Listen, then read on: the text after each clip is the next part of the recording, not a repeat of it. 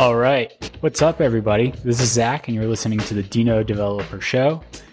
With JavaScript and TypeScript, you can write server side code. And on this show, I talk about utilizing your JavaScript or TypeScript skills so you can do backend development in the new runtime Deno. On this episode, I'll be covering getting the lay of Deno land, getting Deno installed, setting it up with VS Code, its extension, finding third party modules, using TypeScript in Deno, and configuring it. Can I still use specific node modules in Deno and more? All right, so first things first. Uh, whenever you have time, obviously not while you're driving, please don't do that. Uh, head over to deno.land. And this is where the documentation and third party modules, and specifically for Deno and API docs, et cetera, et cetera, live for Deno. So go to deno.land. And Deno is a single binary executable. Um, so they have made it super simple to install, thankfully. Um, just hit the, if you're on the website, you just go and click on the blue button in the middle of the page. Uh, it's pretty clear. And whether you're on Mac OS, Linux, Windows, whatever, um, they have all the different options for you, uh, depending on your operating system and what kind of setup you got going on. Okay. So, uh, for this episode, I'll be talking about VS Code users. Um, however, Deno does have documentation on how to get set up with other IDEs if that's if you're using something else. Totally cool. Vim, Emacs, etc. Um, but yeah, let's dive in. So you can install the Deno extension that the Deno team made themselves uh, for VS Code, just as you usually would. Uh, there's the extensions marketplace, and just type in Deno, and you should find it. It's by, I think it says Deno Land is the creator. Now, the Deno team understands that you might, this might not be the only way that you are trying to run JavaScript or TypeScript projects. So there is some uh, setup uh, around this. So uh, go ahead, install it whenever you've done that. Uh, you're going to um, run a command. You're going to have to run a command, which is deno initialize workplace configuration. And then uh, you go into the settings and you have to click deno uh, enable. Make sure that's true. Okay. Um, again, all of this is, they are pretty decent at documentation. If you just go to uh, that extension for VS Code, it's right there. It explains it all um, along with just making sure that you're you know pointing to the right path for all of this. And what does this extension actually do? Um, it acts as a linter for Deno, a formatter, um, auto completion for uh, imports, and a bunch of other stuff. Um, honestly, I found it pretty helpful whenever writing a Deno application.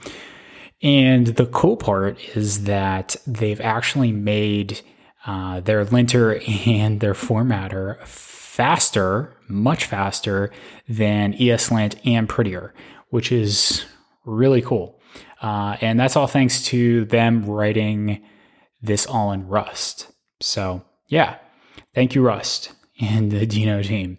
Now you can write if you've downloaded Deno and you got this up and running in your IDE, you can start writing some JavaScript and or TypeScript code uh, with Deno. So nice, you're off to the races. Next, I kind of want to look at. I think a lot of people will be interested in the standard library. So if if you're not familiar with what a standard library is, just in case, um, you know, especially for somebody that's coming over from front end and only really knows uh, JavaScript um, and only has done frameworks and stuff like that, and you're curious about Deno. um, a lot of other languages have a standard library, and this makes things a little bit easier to Um, not focus so much on the lower level details, but make sure that you're focusing more on the application logic and stuff like that. So this is found right on their website. They made it pretty clear up in the main navigation, but just in case it's deno.land forward slash STD. It's really nice. I think it's just like um, the project was originally done with Go instead of Rust. And even though they are no longer using Go, the standard library is actually heavily influenced by Go because it's so good in Go. Next, uh, let's talk about third party modules. So, uh, if you head again over to deno.land, you'll see third party modules up in the main navigation. You'll see that uh, they use a URL which is deno.land forward slash x. And this is actually a hosting service for Deno scripts. It caches releases of open source modules stored on GitHub and serves them. Okay. If you're looking for an HTTP framework or some other module like, uh, say, JSON Web Tokens, um, you'll find it here. Okay.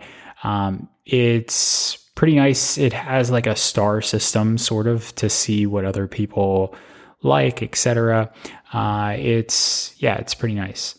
Um, and also, if you want to publish your own module, Deno offers instructions on how to do that. They have a couple buttons throughout the page that will help you step through that process. All right. Now, I think uh, a natural progression, or maybe I should have just did this before, I don't know, is obviously the Deno API. So the, the API gives you, or the documentation gives you all the information you need to know about uh, Deno namespaces, classes, enums, vars, etc. Okay. Um, I definitely recommend whether you're somebody that just wants to jump in and just start playing with it or whatever. I'm that way. I want to learn a little bit just to know where it is and then just off to the races. And as I need to figure out stuff, I uh, go back and look at it. But if you want to sit down and read some of it, then it's there. Um, or if you get blocked, you know, then you'll know where to go. Okay. So uh, I think it's also important, you know, since this is a JavaScript and TypeScript runtime, uh, let's talk about some things that are specific to TypeScript. Okay, especially for all the TypeScript fans out there. Uh, so yes, Deno does treat Java, uh, excuse me, TypeScript as Deno's, as they mention, a first-class language on their website. Um, and you can write and import TS modules just with the Deno CLI. Many use TypeScript for its type checking. It's gonna handle it in two major ways. Uh, first option, Deno can type check the TypeScript for you, or two, you can skip the checking with a flag when running um, dash dash no dash check for uh, whenever you run that whenever you run your app.